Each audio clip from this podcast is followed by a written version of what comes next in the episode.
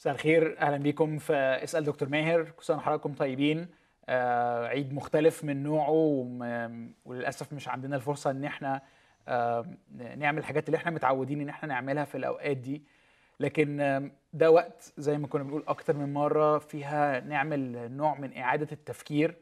وأمين ربنا بالروح القدس ينير لنا كده الحقائق اللي إحنا عارفينها ومصدقينها بس ينير عليها آه، بضوء جديد ونور جديد واستنارة جديدة بيها نكبر ونتشجع ونتعزى بس كمان نتغير. ازيك يا دكتور ماهر؟ أهلا يا يوسف. عامل إيه؟ كل سنة طيب. وانت طيب. إيه أكتر حاجة آه، وحشاك آه، في أكل العيد مش هتاكلها السنة دي؟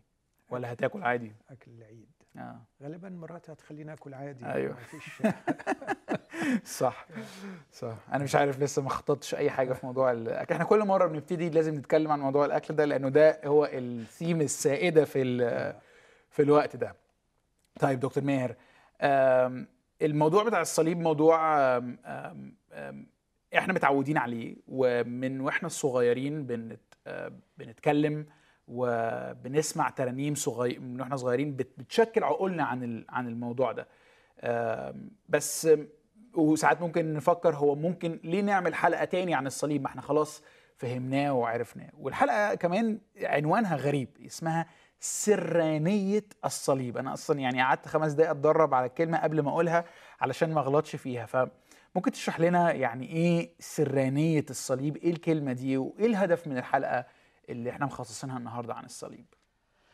يعني كلمة سرانية هي مش أنا اللي مخترعها هي كلمة موجودة في الكتابات القديمة ولا سيما كتابات الآباء الشرقيين آه، لما بيتكلموا عن الحقائق الإيمانية التي لم تزل غامضة. فكلمة سرانية مش المقصود بها أكيد مأخوذة من سر بس سرانية هذا الحق أو سرانية هذا المفهوم. آه، لا تعني أنه شيء مخفي أو مجهول. آه مش اللي هو سر قلت لك سر ما تقولش لا، لحد. لا. okay. ولا حتى بالمفهوم بتاع هو ذا سر أقوله لكم لأنه هو ذا سر أقوله لكم اللي الرسول استعملها مرات عديدة في العهد الجديد. دي كانت حقائق مخفية عن أنبياء العهد القديم وتم كشفها في العهد الجديد فأعلنت فلم تعد سر. okay. لكن لما نقول سرانية الصليب نقصد الشيء الغامض.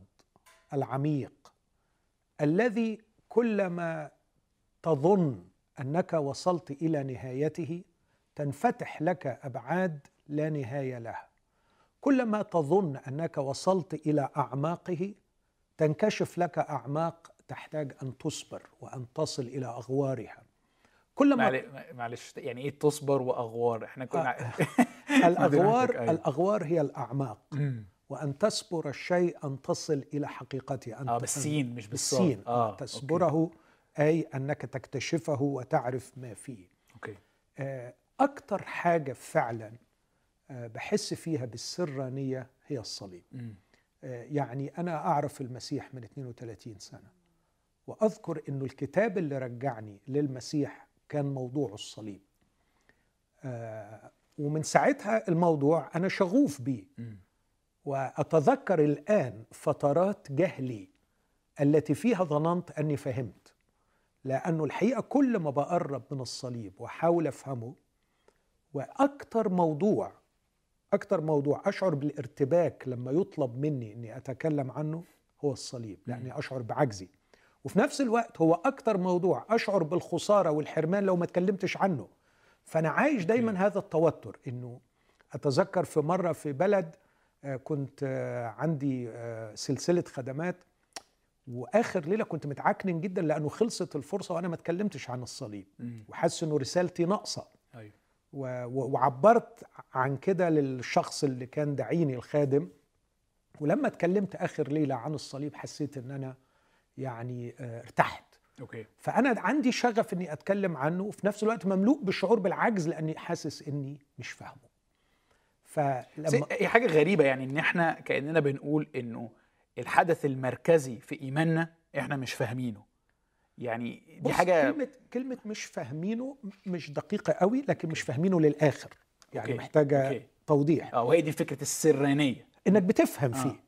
بتفهم. إن إحنا بنبتدي نفهم نفهم نفهم بس وبس كل ما نشعر إن إحنا قربنا خلاص ندركه ونفهمه بالكامل نكتشف إن إحنا لسه كأننا في الأول قدامنا. حقائق. بالظبط. بس خد بالك المراحل اللي قطعتها وأنت بتفهم هي دي اللي يقاس بها تطورك وتغيرك إلى تلك الصورة عينها يعني تشبهك بالمسيح مستحيل مستحيل مستحيل بعيدا عن الصليب.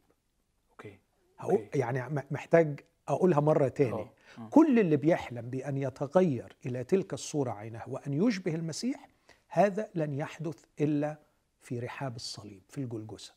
وكلما يتعمق فهمك للصليب وتترك الصليب يتعمق فيك كل ما فرصة التغير إلى صورة المسيح بتصبح أكتر وأكتر فإحنا ما عندناش رفاهية إن إحنا ما نحاولش نفهمه وكمان نبقى في منتهى الجهل والكبرياء لو ظننا إننا فهمناه. فهمناه. فالصليب سر بهذا المفهوم أنه آه، يفهم لكن لا يفهم إلى نهايته.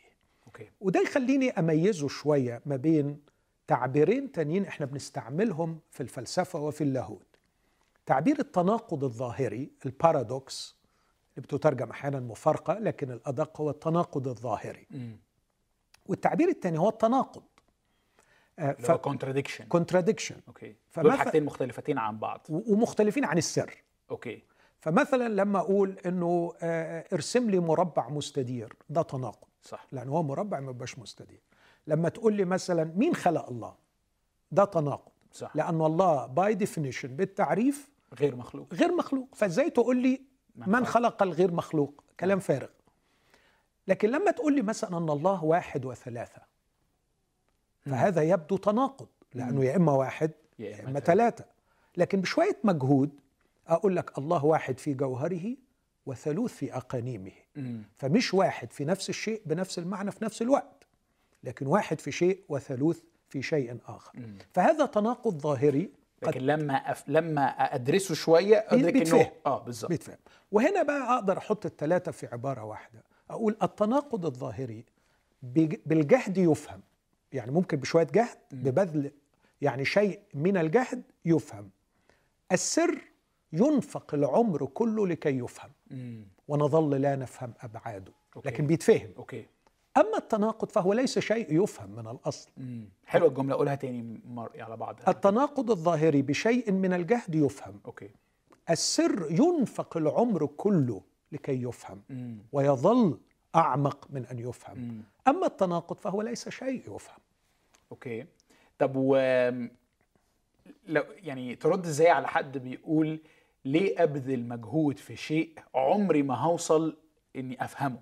يعني يعني دي حاجة ممكن تبقى كأنها عائق لناس كتير إنها تحاول إنها تعمل المجهود ده.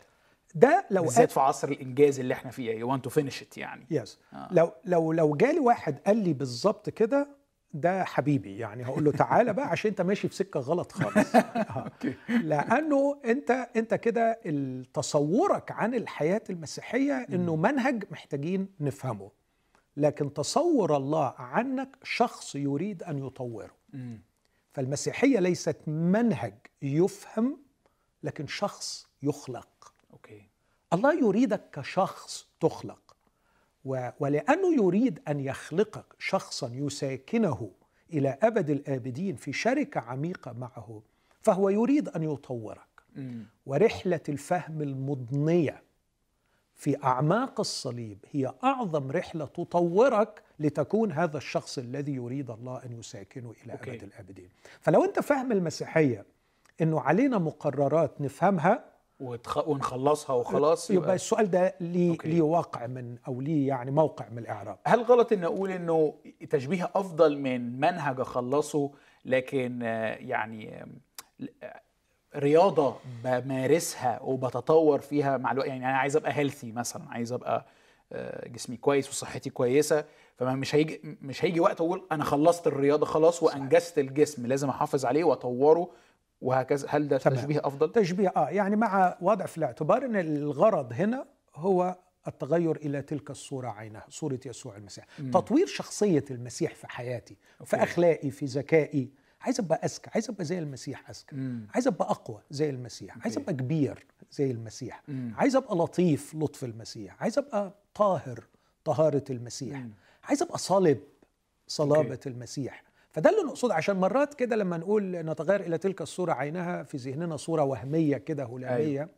لكن لا لما أقول أنا عايز أعيش زي المسيح أنا عايز حجته ومنطقه وذكائه و- وجماله وأخلاقه ورقيه هو ده اللي أنا عايزه. وهنا اللي حضرتك كنت بتقوله في الأول إنه التغيير ده عمره ما هينفع يحصل بعيدا عن الصليب. مستحيل. okay. مستحيل بعيدا عن رسالة المسيحية هي رسالة الصليب. okay. طيب أنا يعني عارف إن حضرتك يعني لو لو يعني عندنا فرصة ممكن نتكلم ثلاث أربع ساعات في الموضوع. خلينا نبتدي بشوية أسئلة. أنا قعدت شوية أحضر شوية أسئلة فيما يختص بالصليب أسئلة أنا صارعت معاها وكمان أسئلة أنا اتسألتها وأسئلة أنا عارف إنه يمكن ناس كتيرة ممكن تبقى فكرت فيها آه، بس ما اديتهاش مجهود أو حد يمكن عايز يفهم الصليب. مش مش مش قابل الفكرة بس عايز يفهم إحنا بنقول إيه. يبقى عنده كده. فهننوع كده وناخد شوية وقت في الأسئلة ويمكن يبقى عندنا فرصة في الآخر آه، يبقى عندنا كمان فرصة آه، نسمع آه، حتة تعمقنا فيه كمان أكتر مش بس إن إحنا نجاوب الأسئلة عليه. لكن خليني أبتدي كده. بالنسبة لنا كمسيحيين الصليب حاجة إحنا اتعودنا عليها لأننا بنسمعها وبنشوفها وبنرنم ترنيم عنها من وإحنا صغيرين. بس بالنسبة لحد لم ينشأ في بيئة مماثلة لده بيشوف إنه دي يمكن تبقى حاجة غريبة. إزاي أنتوا يا مسيحيين بتعتنقوا آه، يعني فكر آه، أو رسالة مبنية على أداة تعذيب؟ يعني دي حاجة ممكن تبقى منفرة لناس كتير قوي. ف أول حاجة تقولها إيه للشخص ده ونبتدي الحوار من هنا يعني؟ اولا هحبه وثانيا آه، هقول له للأسف أنا ما عنديش الإجابات اللي في يعني في عبارات سريعة. لكن أحب أدخل معاك في حوار. نعم. آه، فأنا هوافقه على إنه من حقه قوي يستغرب. آه، وأقول له إنه أزود استغرابك لو تعرف أن المسيحية نشأت في حضن أو ما بين ثقافة رومانية وثقافة يهودية. يعني ال- الرومان هم المسيطرين صح. المحتل واليهود هم الذين كانوا يعانون. طلعوا المسيحيين تحت حكم الرومان ومن اليهود. مم. اليهود ينظرون للصليب على أنه لعنة. لعنة. مم. مش بس عار لعنة. آه ملعون من الله يعني. ملعون من الله. آه. يعني لا يمكن يكون في شخص ربنا راضي عنه يتصلب. يتصلب. مستحيل. فالصليب لعنة لأنه عنده نص في تثنية 21 بيقول إذا حدث إن في حد ده, ده تعليم الله وصية الله. من شعبك علق على خشبة لا تبقي جثته إلى المساء لأن المعلق ملعون من الله. يعني ده أسوأ أنواع العقاب اللي ممكن يقع على شخص ده أكيد ربنا مش راضي عنه أبدا الشخص ده فبالنسبة للناس دول يعني إنه إنه هذا الشخص يسوع علق على شبكة آه، على خشبه آسف هو دليل إنه ملعون من الله. وبالتالي الرسالة اللي بتقول ان هو رب رسالة سخيفة بالنسبة سخيفة لنا. ومرفوضة. أوكي. من الناحية الرومانية كان مستحيل بالقانون أن مواطن روماني يصلب لأن الصلب لا يليق بالمواطنين الرومانيين. هذا عار. هذه أبشع ميتة آه، مرتبطة مش بالعذاب والألم بس مرتبطة بالعار. مم. فاللي حاصل على الجنسية الرومانية وعشان كده بولس لم يصلب. مم. لكنه قطعت رأسه لأنه مواطن روماني. okay. ف... فتخيل بقى في حضن هذه الثقافة يطلعوا لنا المسيحيين وعلى رأسهم المعلم المغوار بولس ويقول أما من جهتي فحاش لي أن أفتخر إلا بصليب ربنا يسوع المسيح. ويقول للكورنثوسيين لم أعزم أن أعرف شيئا بينكم إلا يسوع وإياه مصلوبا. واستعمل كلمة في اليوناني σκάνδαλον σκάνδαλον اللي منها جت كلمة scandal فكان يقول عثرة الصليب. كان دايما يقول عثرة الصليب يعني لما يقول عن الصليب إنه نحن نكرز بالمسيح مصلوبا لليهود عثرة. ولليونانيين جهالة. جماعة اليونانيين بقى كانوا يعتبروا ده تخاريف وجهل. لكن لليهود عثرة يعني فضيحة. فكلمة σκάνδαλον اللي منها scandal يعني فضيحة. مم. ف- فنحن نكرز بفضيحة. ده ده ده بالنسبة لليهود وبالنسبة للرومان. فأنا أقول للشخص أنت عندك ألف حق في إنك تت يعني تعترض هذا الاعتراض أو تتساءل هذا السؤال. لكن من الجانب الثاني لو أنت شخص المسيح بالنسبة لك إذا قرأت الاناجيل ورأيت ذكاءه وحكمته ورأيت قوته ومحبته. تستغرب جدا جدا جدا إن الشخص ده اتكلم 28 مرة في الأناجيل الأربعة عن إنه لازم هيموت. ومرات كتيرة منها قالوا إنه هيموت مصلوب. وكان بيقول لتلاميذه إن اللي عايز يجي ورايا يحمل صليبه. فكان المسيح يتكلم عن الصليب باعتباره هو الذي سيذهب إليه. وليس الصليب شيئا سيفرض عليه. وكان يتكلم عن الصليب باعتباره وسيلة لتحقيق مشيئة الله لدرجة أنه لما بطرس سمعه بيقول كده وهنا يبان وجاهد سؤال السائل واستغرابه بطرس يعني خرج عن طوعه وخرج عن أدبه. لو, لو يعني اسمح لي أقول الكلمة دي لأنه مسك المسيح وابتدأ ينتهره. قائلا له حاشاك أن يكون لك هذا. حاشاك انت المبارك. إزاي تقول على نفسك انك هتصلب انت الاشرف انت الملك فكيف تعلق على صليب؟ فالرب يسوع يرد عليه ويقول له اذهب عني يا شيطان أنت معثرة لي لأنك لا تهتم بما لله لكن بما للناس. ف فأنا عايز أقول أنا متعاطف جدا مع من يسأل هذا السؤال لكن عليه أن يعلم أننا لسنا الذين اخترعنا هذا الأمر. ولسنا الذين اخترناه ولم يكن لدينا رفاهية الاختيار لكن المسيح نفسه هو الذي جعل الصليب مركزيا في حياته وفي حياتنا. هو الذي طول الوقت عمال يعلم إنه لازم يتصلب وإنه لو ما اتصلبش لا خلاص.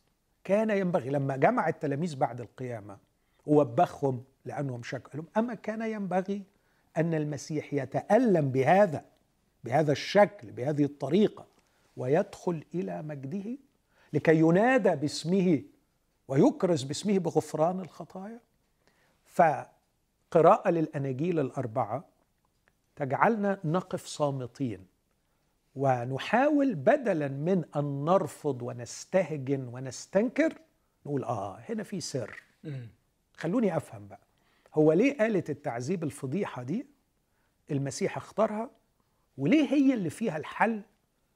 للجنس البشري من المأزق بتاعه محتاجة مننا تفكير. هل هل ممكن أقول إنه بما إن هي فعلا فضيحة للدرجة دي ده ممكن يبقى دليل إن هي مش مبتدعة أو إن إحنا مش اخترعناها؟ لأن لو كنا عايزين نخترع شيء يعلي من مكانتنا أو يزيد قبولنا عند المجتمعات أو كده كنا اخترعنا شيء يعني يكرمنا بالعكس ده ده واحدة من المعايير المصداقية التاريخية المؤرخين عامة بيقيموا بيها مصداقية المواثيق التاريخية من زمان. إنه لو فيها عناصر بتحرج الكاتب ده بتعلي مصداقيتها لأنه ليه يحرج نفسه إلا إذا كان مهتم بالحقيقة؟ صحيح. ف... فلو كانت أقل كان ممكن نقول عليها إنها مبتدعة آه, آه يسموه criterion of embarrassment yes يعني إنه يكون من ضمن ال criteria اللي بتحكم بيها إن الشخص قايل حاجة تجيب له فضيحة. امم ف... ليه يقولها إلا إذا كان حقيقية. آه بالظبط. ف... فهي حقيقية لكن هيبقى السؤال عند الشخص طب ليه؟ يعني يمكن ما يكونش بيشكك في تاريخيتها أيوه. أو حقيقتها لكن, لكن بيشكك هي ليه. في ضرورتها بقى هو ده بقى السؤال اللي أنا آه. محضره بعد خليني كده يعني. خليني بس قبل ما ننقل منه أقول لك الإجابة اللي قلتها من شوية دي إجابة كتابية لكن اسمح لي أقدم إجابة فلسفية شوية. أوكي. الحق لا يبتدع لكن يكتشف. صح. الحق يكتشف. ما في إحنا إحنا لا نخترع الحق. لكن الحق نبذل الجهد لكي نكتشف نكتشفها والحق أغرب من الخرافة. لأن الخرافة هي إبداع العقل البشري. لكن الحق متجاوز للعقل البشري. مم. الحق يأتي من فوق. الحق يأتي من منطقة خارج نطاق الإبداع البشري. أوكي. وإلا ما كانش يبقى اكتشاف. أيوه. يعني النهارده لما بنقول إن الضوء له طبيعتان طبيعة موجية وطبيعة جسيمية ده هبل. لو واحد هيبتدعه. صح. لكنهم اكتشفوا هذه الحقيقة. صح. ولحد النهارده بيصارعوا إن هم يفهموا السر ده. السر ده. أيوه. وده سر فعلا. صح. في العالم العلمي العلم. ده سر. أيوه. آه. بس إحنا مسلمين. لو بإيدين العلماء الفيزياء كانوا سهلوا الموضوع وخلاص وعملوها طبيعة واحدة وغ... و... لكن ده حق. اكتشف هكذا. كون عقولنا محدودة في اكتشاف أبعاده وفهمه ده ما يلغيش الحقيقة. السؤال بقى ما يعلن عن الله وما يعلنه الله؟ سواء يعلنه عن نفسه أو يعلنه كطريقة خلاصه خلاصه لنا من مأزقنا ومن خطياتنا. إعلان. وليس إبداع مم. إعلان يعني تكشف للإله مم. الإله يتكشف بالريفيليشن إنه يعلن نفسه مم. يزيل حجابا وراء حجاب لكي يكشف عن نفسه مم.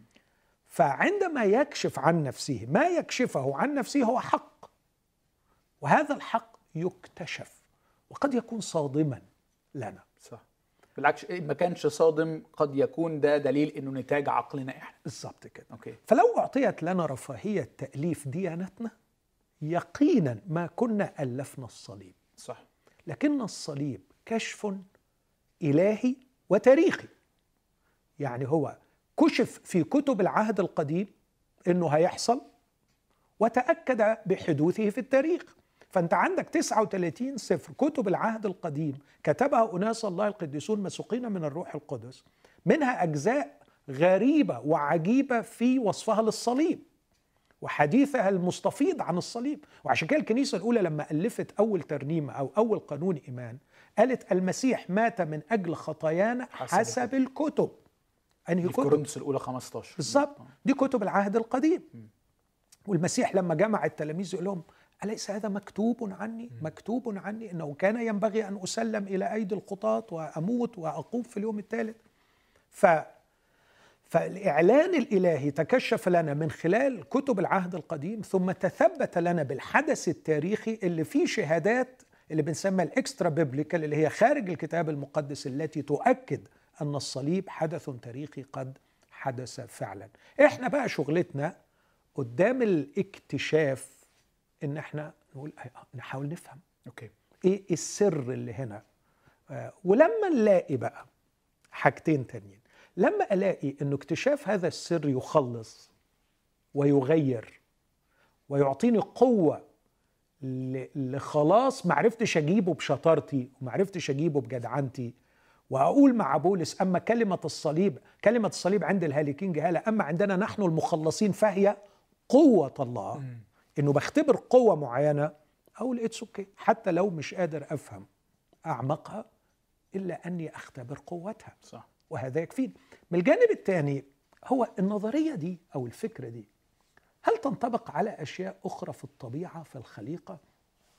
كنت بقرأ الكاتب إنجليزي ساخر كاتب ساخر فكان بيقول الحاجة اللي فعلا تثير الاستغراب وتبين هو بيقول كده أننا سخفاء. أننا سخفاء. هو أننا نعيش في قاع بئر الجاذبية. هو بيقول كده. نعيش في قاع بئر الجاذبية. وده تعبير علمي قوي من أينشتاين. لأنه صور الجاذبية على إنها بير عميق. نحن نعيش في قاع بئر الجاذبية على سطح الكرة يحيطها الغاز من كل جانب وهي تدور بسرعة 67 ألف ميل على بعد 90 مليون ميل من كرة نارية ملتهبة. وباطن هذه الكرة التي نعيش عليها يموج بالنار بدرجة حرارة 12 ألف مئوية. ثم نستيقظ كل يوم على أن هذا شيئا عاديا. فعلا كلام. إيه ده؟ كيف نفهم هذا؟ هذه مفاجأة. بس هو ده الح... هو ده الحقيقي وهو ده الحاصل. فعايز أقول أن الحق الذي يكتشف أعمق جدا من إبداعات العقل سواء في الأدب أو في الدين. لما أقرأ في البوذية مثلا اجدها ديانه منطقية جدا. يمكن لأي عقل مفكر أن يبتدعها. الراجل قال لك إحنا متألمين. هي دي مشكلتنا. طب متألمين ليه؟ بسبب رغباتنا. طب عايزين نحل المشكلة دي. مش قادرين نبطل الألم. يبقى نبطل الرغبة. نستأصل الرغبة منا. طب إزاي نستأصل الرغبة؟ نعرف وندرب أنفسنا إن إحنا نستأصل الرغبة. اتحلت المشكلة وهو ده الخلاص. الخلاص من إيه؟ قال لك خلاص النفس خلاص النفس يعني تخلص من نفسك يعني خالص آه. تخلص من نفسك خلاص. طب وننتهي لإيه؟ للا شيء. حلت. جميلة منطقية. وعشان كده أي حد بيسمعها في الغرب حاليا بتعجبه. صح. لأنه تعب من الماديه اللي, بالظبط. اللي سحله الناس وراها يعني. أوكي. لكن الحق غريب مم. وعميق. فلا أستغرب ابدا أن المسيح يقول وأنا إن ارتفعت عن الأرض. ويقصد بالصليب. مم. اجذب إلي الجميع. بس جميع مين بقى؟ جميع المخلصين الباحثين عن الحقيقة وليس الباحثين عن ديانة يعلون بها أنفسهم عن الآخرين. أوكي. طيب إحنا يعني فرشنا أرضية كويسة نبتدي منها. آه إنه الصليب سر إنه الصليب آه مش خرافة إحنا ابتدعناها لكن حق اكتشفناه. وخليني أقولها كده مضطرين نتعامل معه ونصارع أن نفهمه حتى وإن صعب ده علشان في خليني أقول إيه فوائد لا تقدر بثمن إن عملنا كده. حياة. حياة. حلوة قوي فايدة. لا تقدر بثمن. أوكي.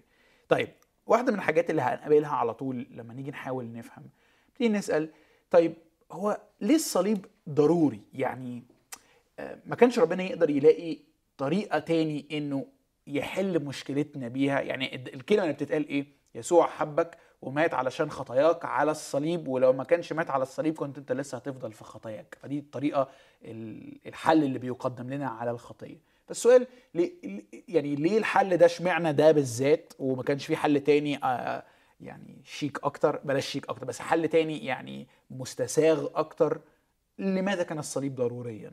يا بص يا يوسف يعني أنا افتكرت حاجة دلوقتي. أنا اتسألت السؤال ده أتذكر يمكن سنة 98 okay. 22 سنة. وعملت وعظة اسمها حتمية الصليب. مم. وأذكر إنه أياميها كانت شرايط الكاسيت.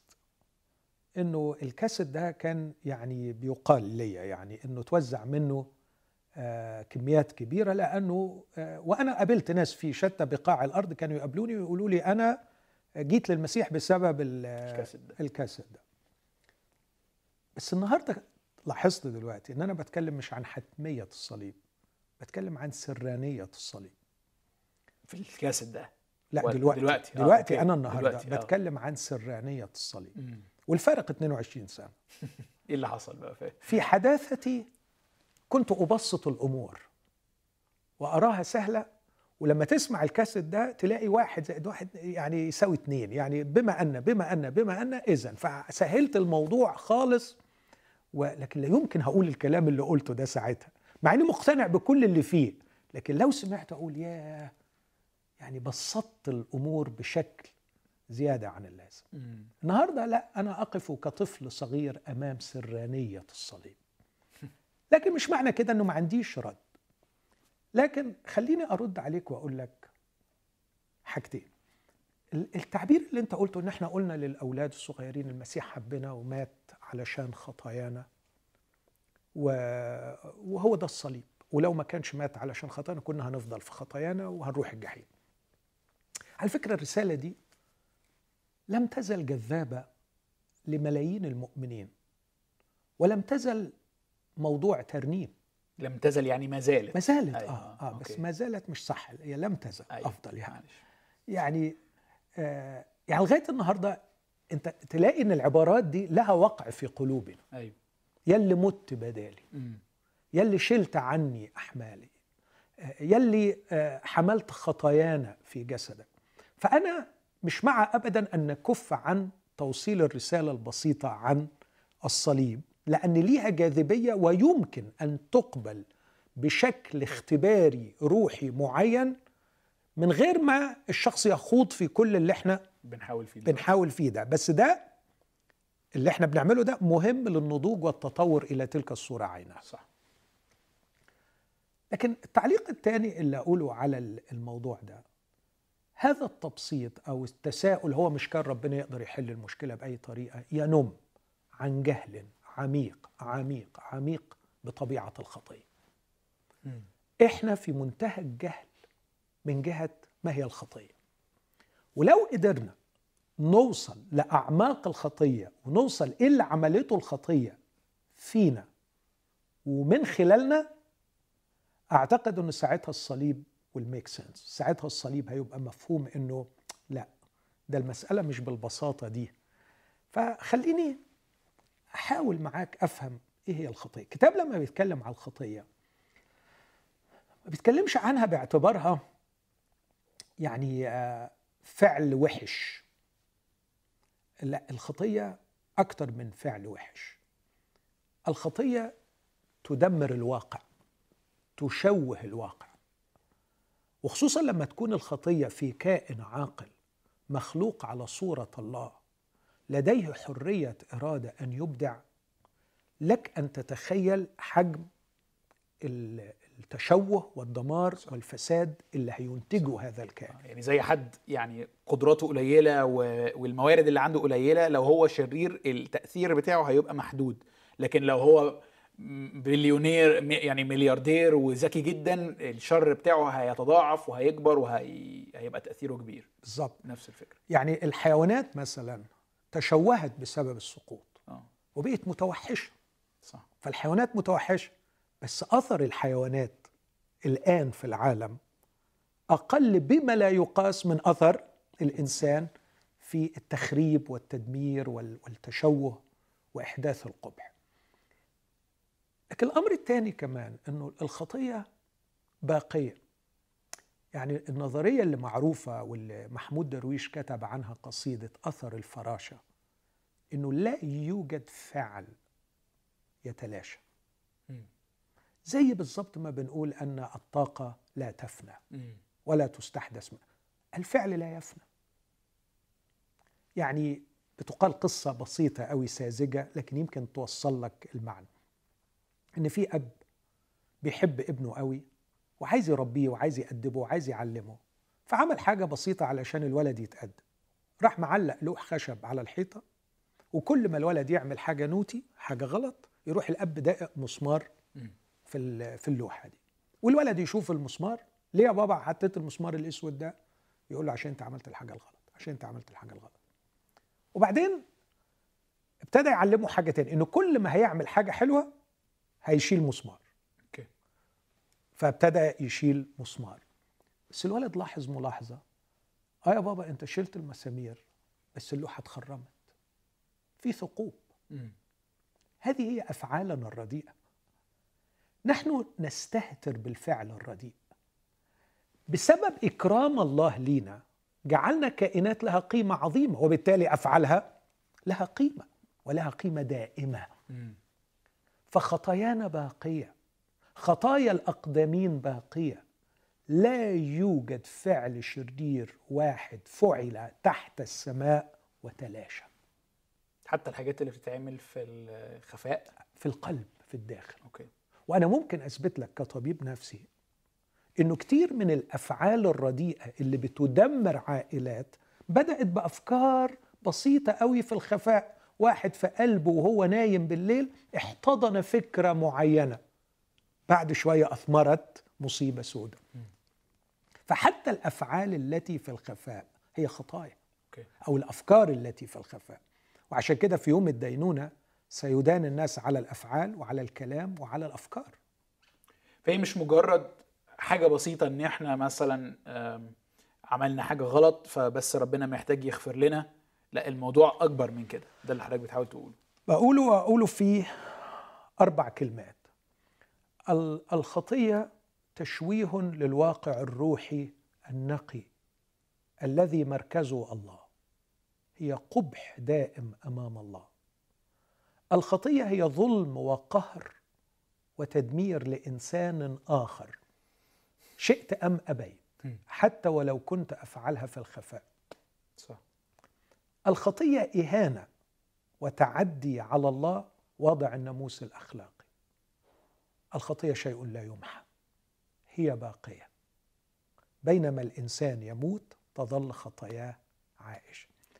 طب بس إيه اللي يخلي صليب هو الحل لهذه الأشياء؟ يا. آه مش أنا اللي اخترعت الصليب زي ما اتفقنا. ومش أنا اللي قلت أوكي ما دام الخطايا بهذا الشكل يبقى نجيب لها الصليب. اطلاقا. لكن الله رأى أنه يستطيع أن يعمل عملا معين يتناسب مع قداسته يتناسب مع حكمته يتناسب مع محبته. وكل الآيات اللي بقولها دي مرتبطة بالصليب في العهد الجديد. قداسة الله محبة الله حكمة الله. يستطيع أنه من خلال صليب يسوع المسيح السري الذي لا نفهم أبعاد ولا سيما في ساعات الظلمة الثلاثة وأنا عايز أميز ما بين الساعات الأولى لأن دي كان لها غرض والساعات المجموعة الثانية الثلاث ساعات من ساعة ما صارت ظلمة عظيمة على كل الأرض بدأنا في العمل السري للصليب. في الثلاث ساعات الأولى نقدر نقول كان استعلان حجم الشر الذي وصلت إليه البشرية. okay. وده كان مهم ومطلوب إن إحنا نشوف إحنا إحنا وصلنا لفين؟ وصلنا لفين في خطايانا؟ وصلنا لفين دينيا؟ وصلنا لفين سياسيا؟ وصلنا لفين اخلاقيا؟ إحنا توحشنا لغاية فين؟ أو ما هو موقفنا تجاه الله نفسه؟ ففي في الحدث التاريخي بتاع الصليب بان يعني خلاصة الشر اللي إحنا وصلنا له. نقطة مركزية okay. في تاريخ العالم الروحي. okay. إنه جاءت اللحظة اللي حصل فيها amalgamation أو accumulation لكل الشر البشري تجمع في هذه اللحظة وانكشفت حقيقة قلب الإنسان. مم. مين اللي متعلق ده؟ وليه متعلق؟ وحتى الراجل اللي كان يعيره كان جزء من المشهد وهو بيقول نحن بعدل ننال استحقاق ما فعل. أما هذا فلم يفعل شيئا ليس في محله. هو إيه المصيبة اللي, اللي وصل إليها الجنس البشري؟ الصليب يقرأنا الصليب يفضحنا الصليب يعرينا ويكشف أننا فعلنا بالبار هذا الفعل البشع. والصليب يبين ما اختزناه في قلوبنا نحو الصلاح المطلق الذي جال بيننا. كانت سخرياتهم منه تستذنبهم. خلص آخرين. يعني أنتم بتعترفوا انه كان بيخلص. أما نفسه فما يقدر أن يخلصها. كانوا يشهدون أنه خلصهم وأنه شفى أمراضهم وأشبع جوعهم لكن هذه هي كراهيتنا له. هذه الكراهية نفهم بعد كده إن هي دي اللي ربنا يعني زي ما يكون فتح الخراج علشان يبين لنا هو إيه الكراهية اللي في قلوبنا من ناحية الله. العداوة اللي في قلوبنا من ناحية الله. فكان المشهد في الثلاث ساعات الأولى هو إظهار باجلى بيان حجم البغضة والعداوة والشر الذي وصل إليه الإنسان. المسيح اتحكم محاكمتين محاكمه دينية ومحاكمه مدنية. في المحاكمه الدينية كانوا يجمعون شهود زور وكأن الصليب يفضح إلى أي حد وصل النظام الديني. وأسلموه حسدا. و و و و يعني افتروا عليه لكي ما يقتلوه. فعلوا كل شيء غير قانوني وغير أخلاقي. ده الدين. والسياسة كشفت عن وجهها القبيح إنها يعني فعلا ال- ال- المساومة. بيلاطس يعرف أنه بريء لكن لكي يرضي اليهود. ندفع واحد بريء يتحمل الثمن ونخلص القضية يعني. فانكشفت حقيقة الرعاع. اللي كانوا معدين السكارة اللي معدين وانكشفت حقيقة الشرفاء. الكل اشترك في هذه الجريمة. فكل الشخصيات دي هي بتمثل ال- الجموع المختلفة اللي حتى موجودة النهاردة. بالظبط كده. إحنا نقدر نشوف نفسنا في الناس دول ونشوف فسادنا في الناس دول بغض النظر انتماءاتنا إيه أو اهتماماتنا إيه. الصليب أعظم وأنقى مرآة تكشف لنا قلوبنا. إحنا اتكشفنا في الصليب. لكن حتى كمان وهو معلق بين للصين دي مش صدفة فنحن لصوص. نحن لصوص لقد سرقنا من البداية حقا ليس لنا. سرقنا الرغبة في أن نستقل بالأرض عن خالقها. أردنا أن نملكها ونديرها لحسابنا. فنحن لصوص. أخذنا منه نسمة الحياة ونعمة الحياة لنديرها من أجل ملذاتنا. بدلا من أن نتمم رسالتنا في الحياة. فنحن لصوص ولصوص بجحين يعني لص حرامي وبيعير البريء بيعير خالقه. وما زلنا ما زلنا ما زلت أرى الناس فعلا عارف المثل بتاع ناكل خيره ونعبد غيره؟ يعني هو من صلاحه ما زال يشرق شمسه على الأشرار والأبرار وبيدينا نعمة الحياة. واخدين نعمة الحياة منه ونسرقه. طيب وطبعا في النهاية لص يتوب ولص ما يتوبش. هي دي الرسالة. في ناس كده هتبقى آه. كده وفي ناس تبقى كده. طيب يعني لو أنا فاهم حضرتك صح كأنك بتقول كان ممكن الله يقدم ويحل مشكلة الخطية يعني بعيدا عنها من غير ما إحنا نشوفها ومن غير يعني كأنه إيه في عالمه الخاص. لكن جزء من اختياره إنه يظهرها لنا ويظهر الحل ده لينا. كان جزء كبير منه هو إنه إنه يورينا فعلا إيه المشكلة بتاعتنا ال- ال- اللي إحنا بنعاني منها وبننكر وجودها. موافقك 100% يا يوسف. وأقول لك الحقيقة اللي يأكد الفكرة كمان إنه عندما بدأ الله الحل الحقيقي للمشكلة وسمعت صرخة يسوع مدوية من الظلمة إلهي إلهي لماذا تركتني؟ حيث كان الحل حيث كان المسيح يذوق بنعمة الله الموت. حيث كان اسمع العبارة دي عبارتين أقولهم لك بس عشان تعرف اللي كان بيحصل في الضلمة جوه. واحدة من الآيات يقول في عبرانيين تسعة أظهر مرة عند انقضاء الدهور ليبطل الخطية بذبيحة نفسه. يبطل الخطية يبطلها يعني عارف كلمة إبطال مفعول القنبلة يعني يعني عندك قنبلة ممكن تدمر كل شيء وبعدين حد بينزع الفتيل ومرة تاني يقول في يوحنا دي يوحنا دي بولس قالها في يوحنا بقى يقول في يوحنا الأولى ثلاثة نحن نعلم أن ابن الله قد أظهر لكي ينقض أعمال إبليس. وبولس يأكدها في العبرانيين لما يقول عن يسوع يبيد بالموت ذاك الذي له سلطان الموت ويعتق أولئك الذين خوفا من الموت كانوا جميعا كل حياتهم تحت العبودية. فعايز أقول في, في الظلمة دي تعني أنه ربنا كان بيحل المشكلة بعيد عن أعيننا. أيوه. لأنه اللي كانوا واقفين عند الصليب شافوا الحدث بطرس مثلا يوحنا المريمات أرجوك تحاول تعمل التدريب ده. حاول تتخيل حوار أنت مع التلاميذ وهم راجعين. هو إيه اللي حصل؟ يسوع اتصلب. يعني إيه معنى الصليب ده؟ ولا فاهم أي حاجة. دي مصيبة سودة حصلت. وخلاص. حتى تلميذي عمواس قال لك آه، آه، يعني ضاع خلاص. لكن بعد كده لما جه الروح القدس ابتدى بقى يكشف لهم اللي كان بيحصل في الضلمة. عندما صارت ظلمه عظيمة على كل الأرض. كان الله يصنع أعظم أعماله. أوكي. ودايما بقول إحنا عندنا عملين كبار لله الخلق والفداء. الخلق من العدم هو شيء عظيم لكن الفداء من الفوضى فهو شيء أعظم. مم. الخلق كان بكلمة لكن الفداء كان بالموت. مم. يسوع مات لكي يفتدينا. فده اللي عمله الله في السعادة. فأنا معاك في فكرة أنه كان ممكن يعملها بعيد عن هو الحقيقة عملها من غير ما إحنا نشوف بس كشف لنا إيه اللي حصل من خلال رسائل العهد الجديد بعد كده وضح لنا. okay. طيب يعني بص هقول لحضرتك حاجة. كتير من الأسئلة ال- اللي قدامي دلوقتي وأنا محضرها كأني مش لاقي ليها مكان في اللي حضرتك بتقوله. يعني إيه؟ وسعت لي قوي الصورة أو غيرت لي قوي طريقة التفكير عنها. فكتير من الأسئلة اللي اللي عندي كأنه آه، تلاشت أو ما لا، بقتش ما. بقتش راجعه بس أنا هسألها. ليه؟ آه. هسألها ليه؟ لأنه ممكن حد يسمعك بعد لما يعني أنا كتير بي بي بيحصل حتى معايا الموقف ده. أحاول أكلم الناس عن المفهوم الكبير للخطيب بس بعدين ألاقي السؤال اللي هو إيه؟ اللي جاي بيه من البيت. عارف؟ اللي هو آه، كأنه ما سمعنيش قوي. فأنا مش عايز أقول لحضرتك إن أنا كأني ما سمعتكش. بس كتير من الحاجات اللي حضرتك قلتها حلوة لحد عدى الأسئلة الأولانية. يبتدي بقى يتعمق زي ما حضرتك قلت. فدلوقتي مثلا أنا سألتك هل الصليب كان ضروري ولا لأ. إجابتك كانت أنا ما أعرفش بس أنا شايف إنه بسبب ظهور الصليب قدامنا بان شرنا وبان هول الخطية وأنا رأيي دي حاجة مهمة لأنه في الآخر علشان الواحد يختار أن يقبل عمل الصليب محتاج يفهم هو طب أنا إيه مشكلتي من غيره. وده كان أنا في رأيي ده كافي. لكن ممكن حد بعد كده يجي يسألك طيب ماشي.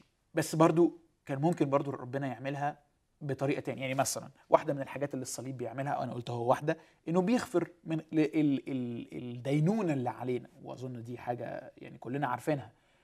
بس أنا مثلا لو حضرتك غلطت فيا أو بلاش. لو أنا غلطت فيك أوكي ما أظنش إنك هتطلب إنه حد يموت مثلا على يعني يعني بأداة إعدام علشان توفي الثمن فليه ربنا يطلب أو يعني مش عايز أقول إيه يعني يبقى عايز إنه يحصل هذا النوع من دفع الثمن إذا جاز التعبير رغم إنه إحنا البني آدمين نقدر نغفر كده وخلاص. ما هي دي مشكلة يا يوسف. أيوه. طيب أنا هجاوبك على عارف إنك هتقولي في الأول الخطية أكبر من مجرد آه أنا بس عايز بيدفع عايز أعمل صح. تعديل صغير في اللي أنت أو يعني قلته على لساني. أيوه أيوه كالعادة. كده دايما باولك حاجات مش آه. بتقولها يعني اولا أنا ما قلتش ما أعرفش. صح. لكن بقول مش هقدر أفهم أبعاده. أيوه. لكن في حاجة تعرفها. فمثلا أنا مصدق قوي إنه الله في صليب المسيح. ليه الصليب كان مهم ولازم؟ عشان في مأساة كبيرة اسمها الخطية. مم. وكل اللي عملته ده عايز أقول يا جماعة إحنا مش فاهمين الخطية كما ينبغي أن تفهم. حضرتكم لغاية دلوقتي الخطية بالنسبة لنا حاجة آه. كده okay. فما نقدرش نقول إيه الضروري وإيه اللي مش ضروري في. حلها اسكت okay. بقى okay يا أخي اسكت يعني هسكت. انت يا ما أقصدش أنت أيوه يعني فاهم. أنت خبت وأخطيت ومش عارف خطيتك نيلت الدنيا قد إيه وبعدين كمان معترض على الحل اللي ربنا يعمله وأنا قلت لو تاخد بالك بالكلام بشاعة الخطية في إنها مش بس هي شيء قبيح في العالم الروحي هي مدمرة للآخرين. يا يوسف أنا كل يوم أنا جاي من العيادة النهارده. كم المسحوقين بسبب خطايا الآخرين؟ كم الدموع اللي بتنزل قدامي بسبب شخص رديء مستغل بيستغل أو بيظلم الآخرين؟ الخطيه شيء بشع وده أنا كإنسان بتنرفز وأنا قاعد. عايزك بقى تضربني في مليون مليار تريليون. الله في قداسته. لما شاف بيشوف ست مسحوقة ولا بيشوف راجل مسحوق بسبب ظلم آخر إيه مشاعر ربنا؟ ما تقوليش مش حاسس. وما تقوليش يعني سامح وخلاص يعني. ما ينفعش. عندما نواجه الخطية في قبحها لو رحت أنت وشفت التمييز العنصري ولا شفت العبيد ولا شفت هتلر واللي بينيله ولا شفت اللي بيحصل في البيوت أحيانا من غير ما ندرى ولا شفت اللي, اللي اللي حصل مثلا في رواندا وال 800 ألف يموتوا يقتلوا في 40 يوم مثلا أو في 20 يوم باين. لما تشوف الخطية بعدين قدام إله قدوس وتشوف أثرها على الواقع الروحي وتشوف أثر أنا أنا من اسكندرية. كل ما برجع اسكندرية بحزن لأن الواقع تشوه. اسكندرية الجميلة في ذهني الواقع تشوه ببقى حزين وأنا بشوفها. تخيل بقى لما الواقع الروحي يبقى مملوء بالقبح أمام عيني الخالق بسبب خطايانا. وما تقوليش خطايانا ملهاش تأثير على الواقع الروحي. لا أنا كنت هقول لك شوية إنه لما تكلمني عن رواندا وعن هتلر وعن المآسي دي ناس كتيرة ممكن تحس نفسها بعيد عن ال... أنا لست بقاتل أو بمغتصب أو بسارق حتى أنا راجل كافي خيري شري مش محتاج كل ال... دي بقى محتاجة مني نص ساعة. أثبت لك إن كل بني آدم كلنا كغنم ضللنا. ما دي واحدة من الخدع اللي إحنا معيشين روحنا فيها. أنا صوتي عالي بس قلبي أبيض. أنا طيب. نحن أشرار يا يوسف. نحن أشرار. وعلى فكرة اللي مش مقتنع إنه شرير وفاسد الصليب ما يلزمهوش وما يسألنيش فيه. الصليب موضوع للفجار. أوكي. للآثمة اللي زي حالاتي. زي حالاتك برضو أيوة. ولا؟ معاك. طيب. يعني ال ال الصليب علاج لمريض. من لا يشعر بالمرض لا يحتاج لهذا العلاج. صح. فأنت خليك بعيد عن الصليب خالص وما توجعش دماغي فيه وما تسألنيش فيه لو أنت مش خاطي مم.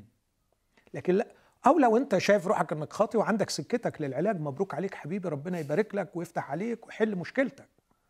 لكن اللي اللي موافق على إننا كلنا كغنم ضللنا. ملنا كل واحد إلى طريقه. لما الرب يقول لإسرائيل ال- القلب كله مريض والجسم كله سقيم جرح وإحباط. لو وصلنا إن الفساد ليس من يعمل صلاحا ليس ولا واحد الجميع زاغوا وفسدوا. إذا وصلنا لكده وشفنا الخطية في بشاعتها ساعتها لما ربنا يقول لي على فكرة الحل في الصليب مش هقول له يعني ما كانش ما كانش له لزوم. هيقول لي حبيبي جرب العلاج. صح. يعني أوكي. تخيل واحد مريض والدكتور قال له خلاص المرض بتاعك الحمد لله تحمد ربنا إن في علاج ليه. تخيل في مأساة الكورونا دلوقتي. وطلع لنا دكتور عظيم واكتشف علاج ليه. تقعد أنت تقول له لا بس أنا عايز أفهم ده بيشتغل إزاي؟ ولو ما عرفتش بيشتغل إزاي أنا لن أتعاطى العلاج دون أن أفهمه. وبعدين هو ما كانش في طريقة تاني تع- تعمل بيها العلاج ده ده تعمل فيه إيه ده؟ تعمل فيه إيه ده؟ ما تديلوش الدواء. ما ادلوش الدواء. بالظبط. طيب. مسألة الغفران بقى لو عايزنا أيوة. نتكلم فيها نتكلم فيها. بص النهارده كنت بقرأ لواحد آه اسمه ديزمون توتو. ديزمون ده اختاروه ده راجل محترم قوي ودماغ كبير. ده كان من الناس الأساسية في عمليات الإصلاح ما بين البيض والسود في جنوب أفريقيا. بالظبط كده. واشتغل مع نيلسون مانديلا كتير قوي. بالظبط. ودماغ كبيرة قوي. راجل قانوني وراجل يعني عالم كبير ومحترم. فانا وأنا بقرأ عن معاناته في عملية الإصلاح اللي استمرت أوقات طويلة عشان يصيغوا قوي عشان يجيبوا حق الناس اللي اتظلموا. أيوه. فمثلا من ضمن العبارات اللي قايلها بيقول إيه؟ لا يصلح اطلاقا أن نقول دع الماضي للماضي اللي هو بلغتنا إحنا آه اللي فات مات. فالمصالحة لن تتحقق بهذه الطريقة. بل إن اعتماد مبدأ كهذا سيجعلها لن تتحقق ابدا. اعتماد مبدأ اللي فات مات. اللي فات مات. آه مش عمره ما هيحقق المصالحة. بالظبط. لأن أنت عندك ناس مجروحة. عندك ناس اتسحقت. عندك ناس اتظلمت. ما تقدرش تقول للناس اللي اتسحقوا واتظلموا دول يا عم كبر دماغك واغفر واللي فات مات وعفى الله عما سلف. ما تقدرش تعمل كده. وبعدين إذا أنت طلبت من الله إنه يعمل كده يبقى معناها إنه أنت تدوس العدل برجليك وتدوس الحق برجليك. طب والظلم اللي حصل؟ أو تتصور إن الله ليس اله إله الكتاب المقدس لكن إله الفلاسفة. إله الفلاسفة اللي هو اللي بيسموها الامباسابيلتي أوف جاد. لا يتأثر خالص باللي إحنا آه.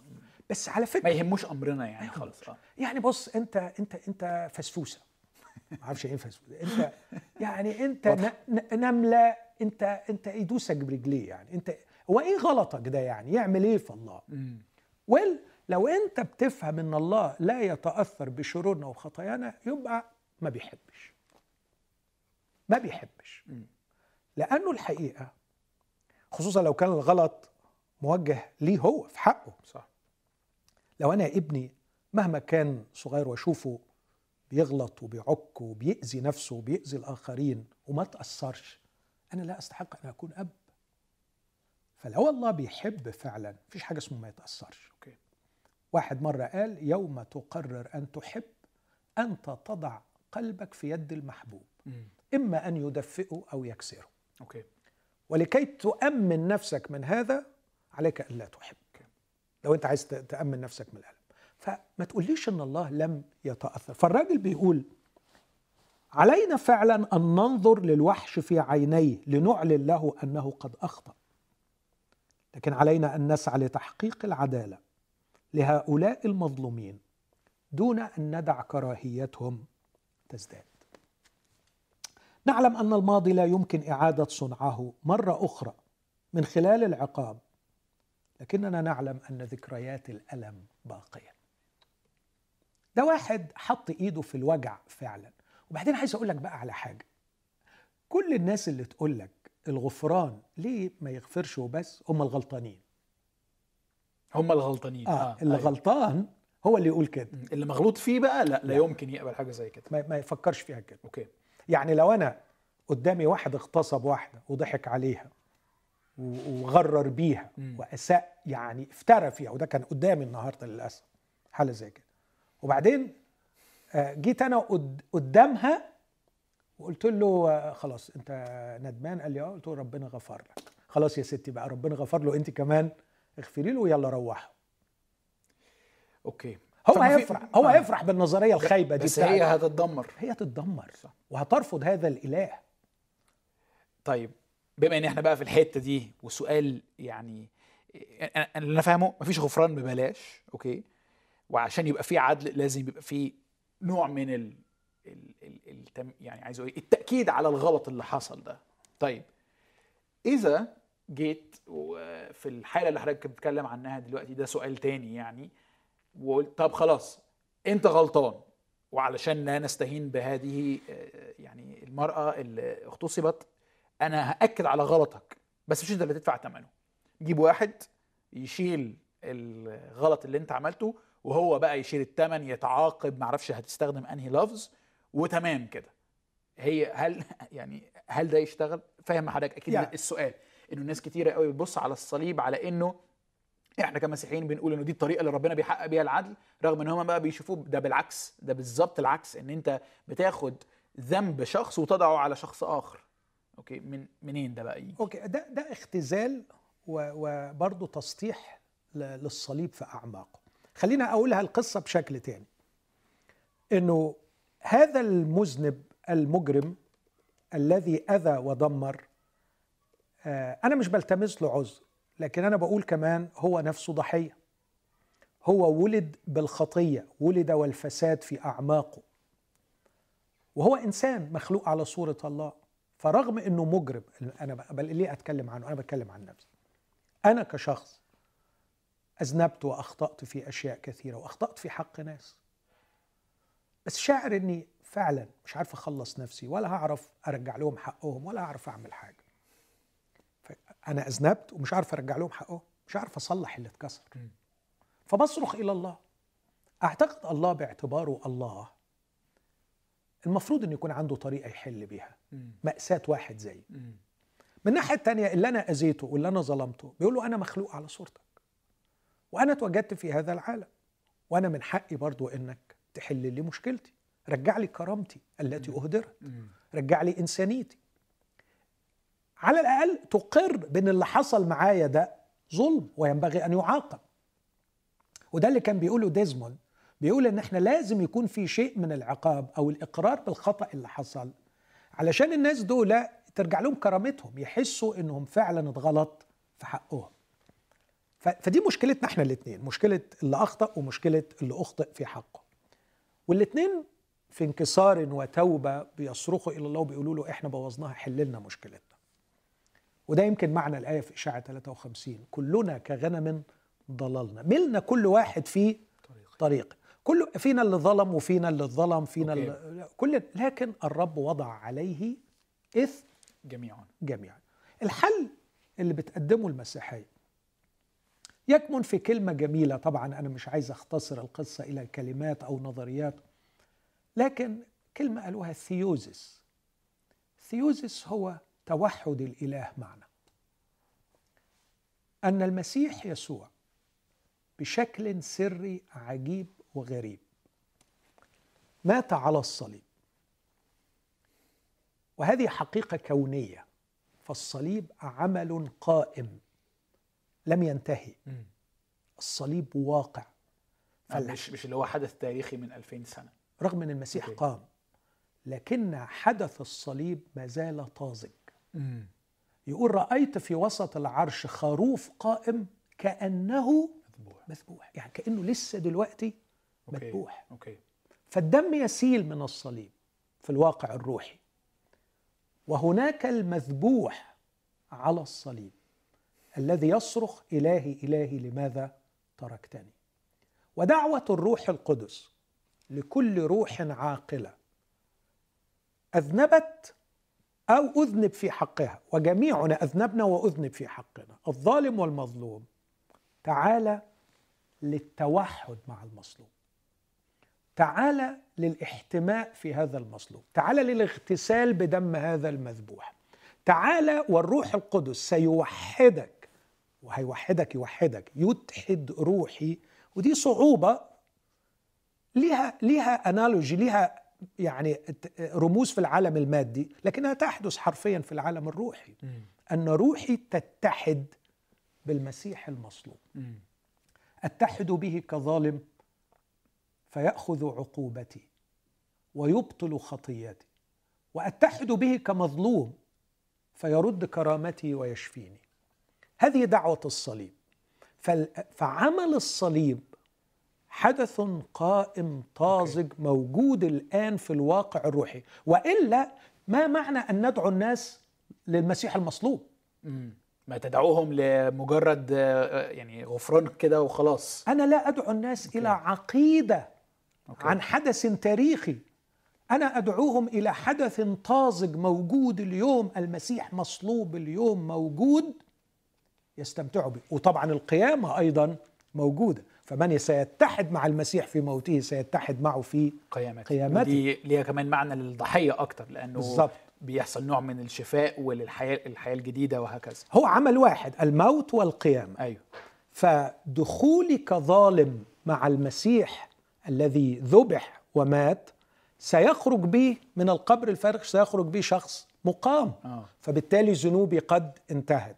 ودخولي كمظلوم مجروح. أيضا سأخرج مشفي. آه آثار الجراح قد تكون موجودة. موجودة لكني قد شفيت وأستطيع أن أوكي. أعيش حياة القيامه طيب أنا سامع حاجتين وعايز أتأكد ان هو ان هم صح الحاجة الأولى آه، ده مش آه، زي يعني السؤال اللي أنا كنت بسأله ليه علاقة تخيلت كده الشخص ال- المغتصب والمغتصبة وجاي حد يقول لهم إيه؟ خبر كويس يا جماعة حد هيشيل العقاب؟ تمام؟ وحضرتك قلت لي ده اختزال.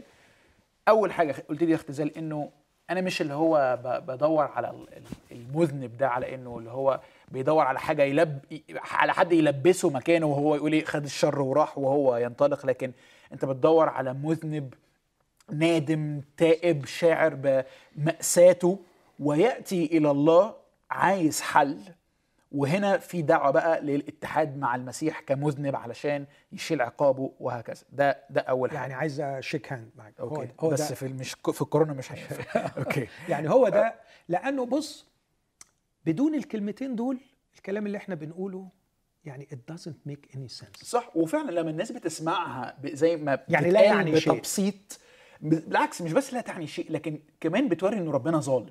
لأنه كأنه ربنا بي يعني إيه أنا بديك رخصة إنك تروح ت يعني إيه تكمل في شرك. لكن هنا إحنا بنتكلم على مبدئيا توجه وإدراك للخطية وكمان أو المشكلة يعني عند المذنب بالذات وكمان بندعو مش لعملية آه، اللي هو عملية مجرد حكم تمام يا جماعة أنت بريء وترجع زي ما أنت لكن الاتحاد مع المسيح في أتحول من شخص يعني الخطية هي اللي خبزاني وعجناني إلى أنا شخص بأخلص من قوة وتأثير ال- ال- الخطية فما بقاش نفس نوع الشخص اللي أنا دخلت بيه يعني. وهذا العمل يبدأ بانكسار القلب. okay. مش بس انكسار القلب وانسحاق الروح. okay. الذين يستفيدون الذين ينجذبون للصليب ويستفيدون منه فقط فقط فقط هم المنسحقين في الروح وفي القلب. سواء كانوا مذنبين أو ضحايا. ضحايا هجيلها. أوكي. بس, بس, المذنبين خليني أتكلم على المذنب لأن. أنت يعني في مزمور كامل عن الموضوع ده والحقيقة بيجسد القصة دي بشكل رائع. داود لما زنى واغتصب وسرق وقتل وعمل البلاوي بتاعته وده يخليني أقول ما تقدرش تفصل برضو عمل أقنوم الابن على الصليب عن عمل أقنوم الروح القدس في الخلاص اللي بيقتاد الإنسان للشعور بهذه الحالة. فروح الله بيجاهد مع الإنسان علشان يوصله يقنعه بخطيته. okay. بس الإنسان أحيانا بيبقى defensive بدل ما يعني يعترف بخطيته يقاوم أو يروح يعمل شوية بر ذاتي خايب. داوود ابتدى في الأول يحاول ينام بس ابتدى الله يتكلم إليه ويتكلم إليه وبعدين بعت له ناثان النبي. مم. وقال له أنت هو الرجل. صح. أنت اللي عملت العملة دي. فكانه بيقول لناثان أول كلمة قالها قال له أخطأت. وبعدين كأنه بيقول لناثان سيبني بقى مع ربنا. ولما سابه مع ربنا إحنا نقرأ مزمور 51 والحقيقة المزمور ده كان بعد سلسلة من الليالي السوداء اللي يقول فيها أعوم كل ليلة سريري بدموعي. هم دول يا يوسف بس بس بس اللي الصليب يعني ليهم شيء. بعيد عن حالة القلب هكذا الصليب نظريات وأفكار وعقائد وحاجات مش مفهومة وتيجي بقى الأسئلة السخيفة وليه وإيه لازمته وبتاع. لكن داود لما وصل لهذه الحالة راح لربنا وقال له بص لكي تتبرر في أقوالك وتزكو في قضائك ها أنا ذا بالإثم صورت وبالخطية قد حبلت بي أمي معنى الآية دي جميل. ترجمها بولس في رومية 3 المقتبسة وتتبرر متى حكمت. يعني يا رب لو انت حكمت عليا بأي عقوبة أنت بار أنا أستاهل. okay. وخليني أضيف لك حاجة بقى سجلي يا محكمة هذا الاعتراف عليا أنا مش بس زنيت وقتلت أنا بالإثم صورت وبالخطأ وده تعبير شعري. okay. وبالخ- يعني أنا معجون كلي على بعضي بالخطية. بالخطية ده إحساسه بنفسه. وبعدين يقول له لو كنت تصر بذبيحة لكنت أقدمها. لكن ذبائح الله هي القلب المنكسر. القلب المنكسر والروح المنسحق لا تحتقره يا الله. وكأنه بيقول له ما حلتيش أي حاجة أقدمها لك تعوض عن شري وخطيتي. لكن كل اللي أقدر أقدمه لك قلب منكسر وروح منسحق. أوكي. وبيقول له أنا عارف إن القلب المنكسر والروح المنسحق أنت لا تحتقره. كان رد نثان النبي عليه إيه؟ مش ربنا غفر لك. الرب نقل عنك خطيتك. طالما وصلت لهذه الحالة من انكسار القلب وانسحاق الروح انت امتلكت الشيك اللي ممكن يصرف لك الغفران. آه. انت كده امتلكت الحيثية اللي تخ... انت كده هتتوحد مع المسيح المصلوب لما يجي ويتصلب آه. بما إن هو حد في العهد القديم في العهد القديم. المسيح. بالظبط. فنقل عنك خطيتك. نقلها المفروض نسأل نقول نقلها حطها فين؟ أنا بحب أقول تؤجل إلى قضية الجلجثة خلي الخطية okay. موجودة. okay. ولما جه المسيح بقى يقول عنه هو حمل خطية كثيرين مم. وشفع في المذنبين. فاللي أنت بتقوله ده صحيح 100% ال- الصليب مقدم للمنكسرين. الصليب يقدم خلاص للمنسحقين للي شاعرين إنهم نيلوا الدنيا ومش لاقيين حل لروحهم لكن اللي عارفين يحلوا مشكلة خطاياهم مبروك عليهم. الصليب ما يلزمهمش. بس يعني كلمة من من حد بيحبهم كلها حلول فاشلة وبعيد عن صليب المسيح مفيش حل لمشكلة الخطايا. أما الأخونا الضحية المز... بقى. الضحية بقى. الضحية عنده شعور رهيب. بص مهما تنوعت الخسائر يعني واحد ضرب شاب صغير بعربيته موته. أبوه وأمه يعني هيتعوضوا إزاي دول؟ يتعوضوا إزاي؟ من يستعيد لهم أبوتهم المجروحة؟ من يستعيد لهم هذا الشعور الداخلي بالأبوة؟ واحدة اغتصبت. من يستعيد لها شعورها بالكرامة والحرية؟ التوحد مع المسيح يضمن شفاء لهؤلاء الناس. ويستعيد لهم شيء بقى من وجهة نظري أقوى وأوسع وأعمق من اللي خسروه. بيستعيد لهم إنسانيتهم كما ينبغي أن تكون.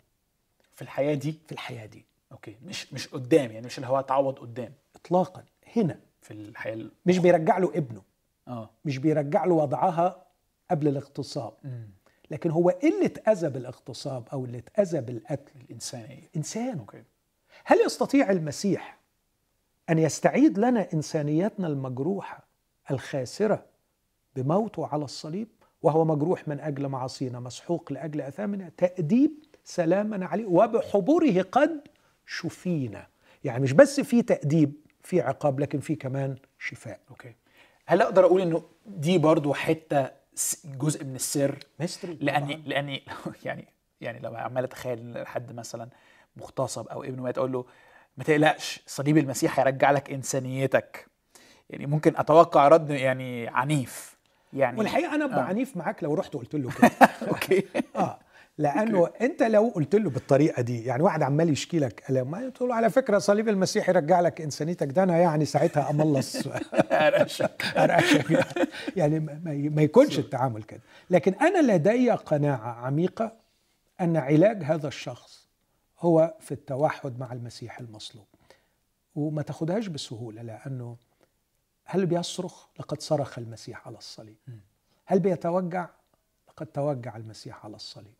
الروح القدس لما بيوحدوا مع المسيح هو بيحس إن المسيح بيصرخ صرخته وبيئن أنينه وبيتوجع وجعه وبعدين بيموت مع المسيح وبيقوم مع المسيح. بص يا يوسف تعليم رسائل العهد الجديد. روميا غلاطيا أفسس كلوسي فيليبي العبرانيين بطرس الاولى كلهم بيأكدوا على فكرة أن متنا مع المسيح وقمنا مع المسيح. إذا كان التعليم ده نظري نظري يبقى اللي أنا بقوله ملوش معنى. لكن لو التعليم ده حقيقي يمكن اختباره يبقى في شفاء للمظلوم وفي شفاء للضحية. لأني بتوحد مع المسيح وبقوم مع المسيح والروح القدس يدفق في حياة المسيح المقام تستعيد إلي إنسانيتي أنا مش بقول الكلام ده من فراغ. أنا تعرضت لمآسي كثيرة في طفولتي ما فيش داعي أن أنا أعددها.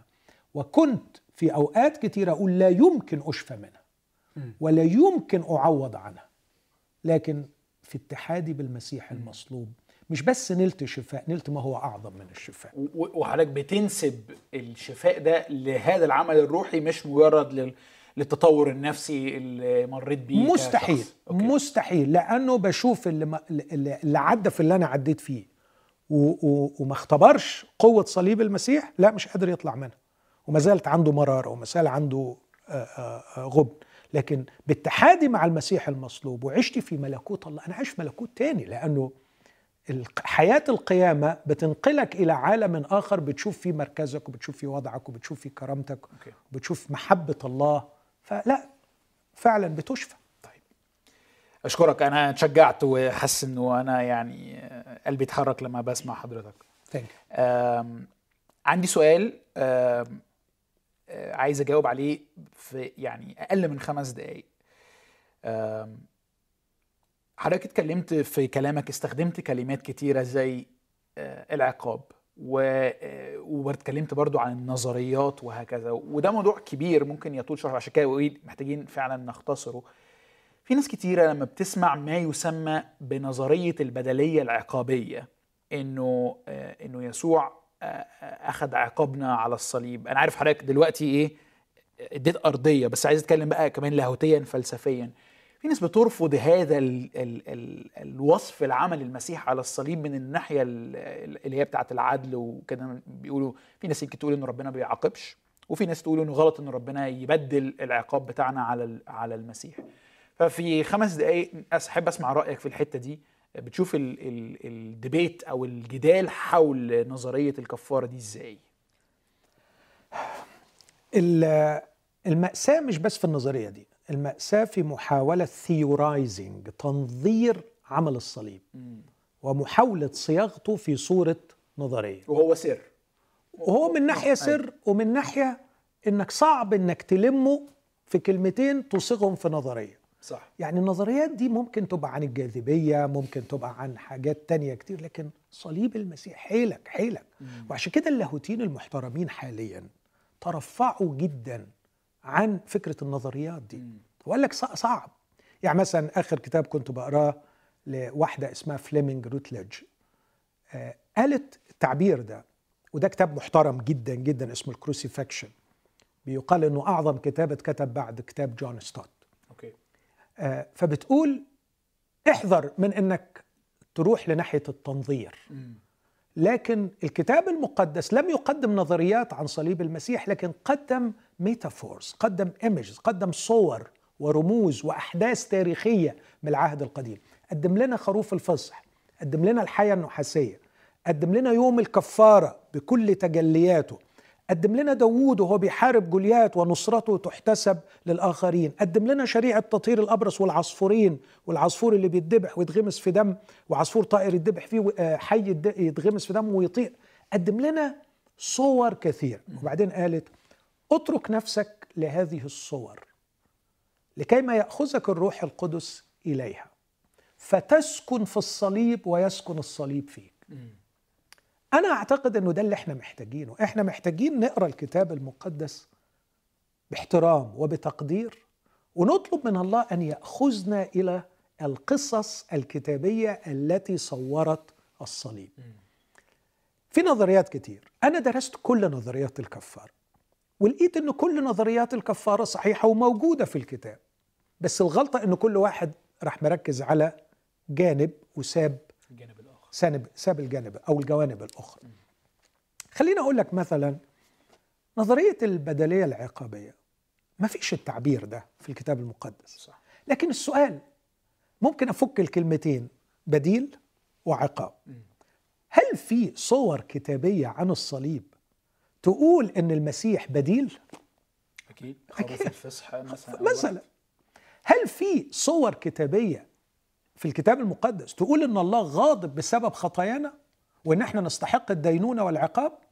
آه طبعا موجود. خليني أقول لك مثل بسيط جدا في الحتة دي. أوكي. ربنا ضرب أرض مصر علشان يخلص الإسرائيليين بكام ضربة؟ عشر. بعشر.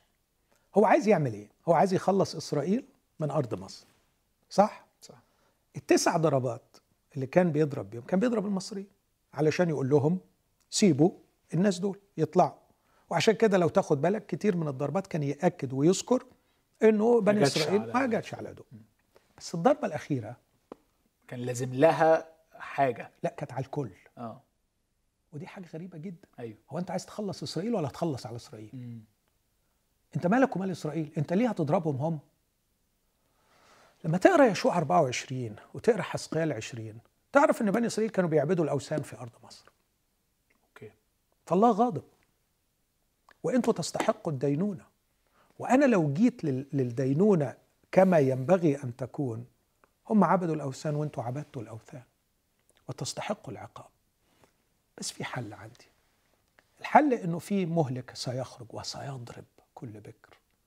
بكر المصري وبكر الإسرائيلي. لكن الحل في حمل يسفك دمه ويوضع على القائمتين والعتبة العليا. وأنا هعدي وأعمل بصخة على الدم. أرى الدم وأروح أعمل بصخة. يعني أنا اللي أحمي البيت. فالمهلك هيعدي. بس يلاقيني أنا حامي البيت. فأنا اللي أصدرت القضاء وأنا اللي أحمي. وأنا اللي سفكت الدم اللي بسببه أحمي. هذه قصة البدليه العقابيه من الممكن أن تأخذها بهذا الشكل. إنه في حمل. طب إيه ذنبه الحمل ده؟ في حياة بتقدم. من أجلك. مع المسيح باختياره. بدون أي إجبار. صار إلى الصليب طوعا واختيارا. لما أتت الساعة ثبت وجهه نحو أورشليم. فهل هناك بدليه لما يقول هو حمل خطية كثيرين.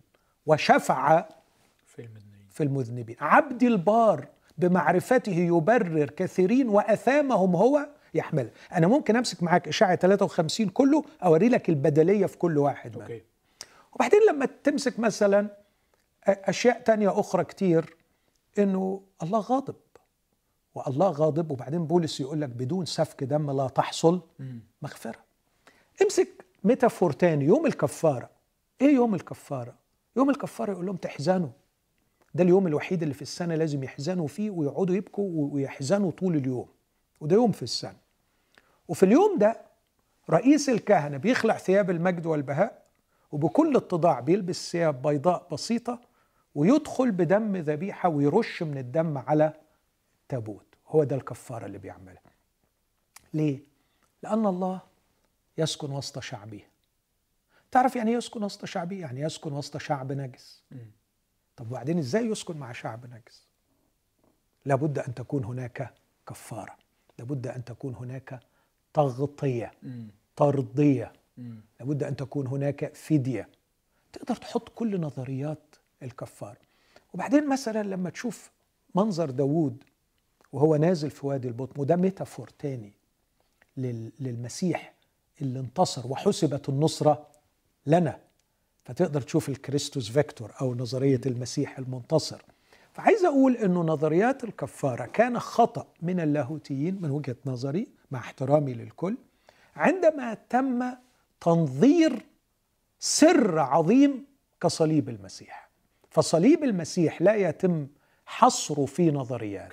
لكن نترك أنفسنا لصور الكتاب المقدس لكي ما نسكن فيها وتسكن فينا فنختبر قوة okay. الصليب إيه طبعا هي الإجابة دي عايز ال- ال- الحد اللي درس النظريات المختلفة زي Christus Victor زي ال penal substitution زي ال ransom هيفهم Satisfaction. Satisfaction كل واحدة من دول بتحط بتسلط الضوء على حاجة جانب. على جانب وحضرتك رأيك إنه الصور الكتابية اللي موجودة في الكتاب بتجمعهم كلهم وما ينفعش نرفض واحدة لأجل يعني عشان خاطر ال- التانية تمام okay okay. فأنت بتقبل البدلية العقابية كنظرية أو كجانب من جو- جوانب الصليب. أرى أني مذنب وضميري لن يستريح إلا إذا فعلا تم دفع ثمن أخطائي.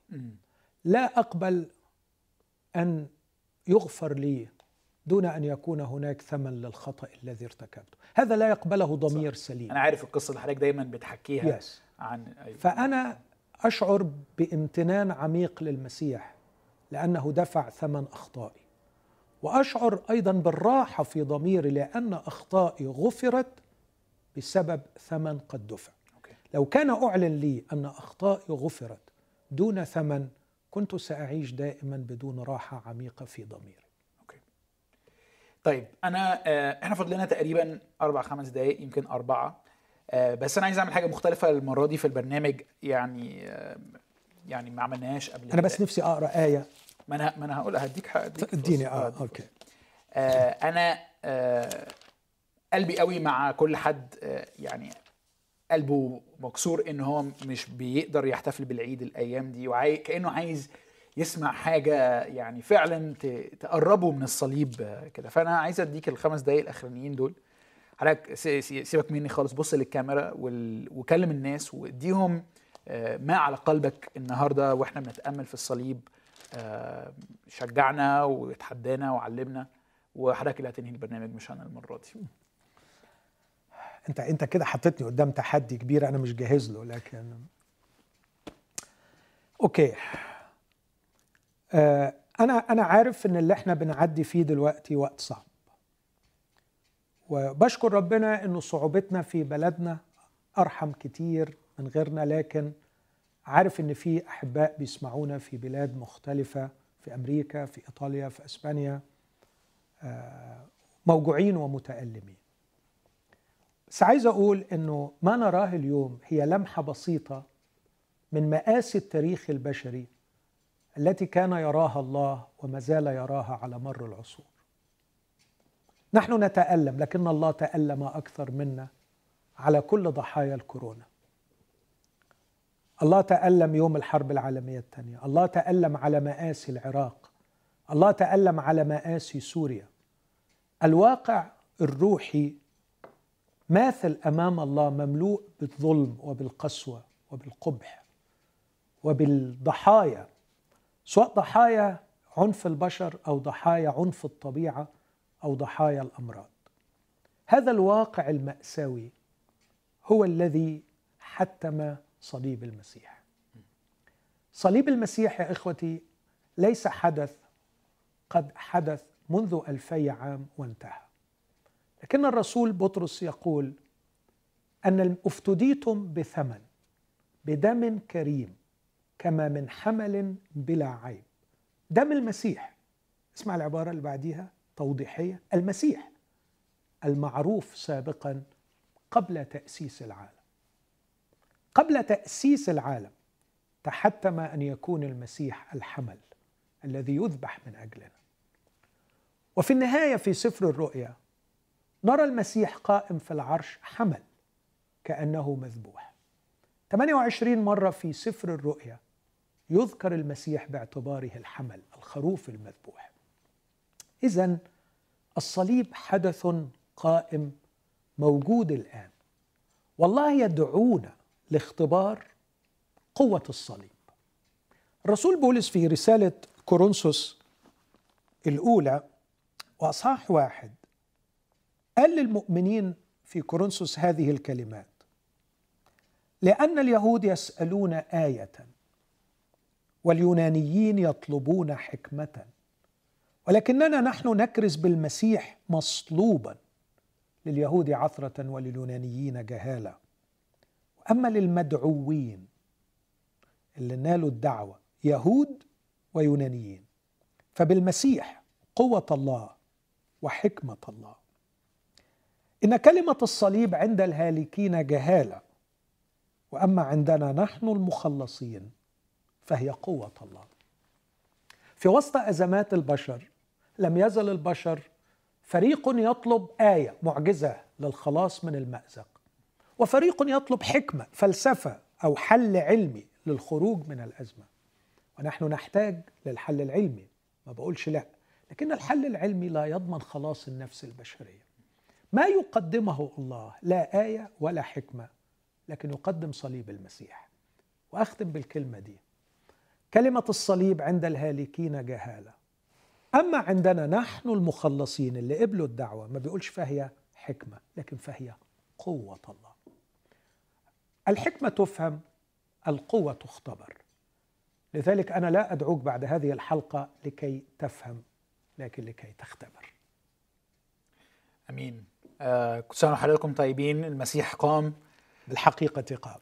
أمين. ونشوفكم الأسبوع الجاي آه، مع أسئلة تانية في موضوع تاني مع دكتور ماهر. يا دكتور ماهر شكرا لك طيب. شكرا يا يوسف.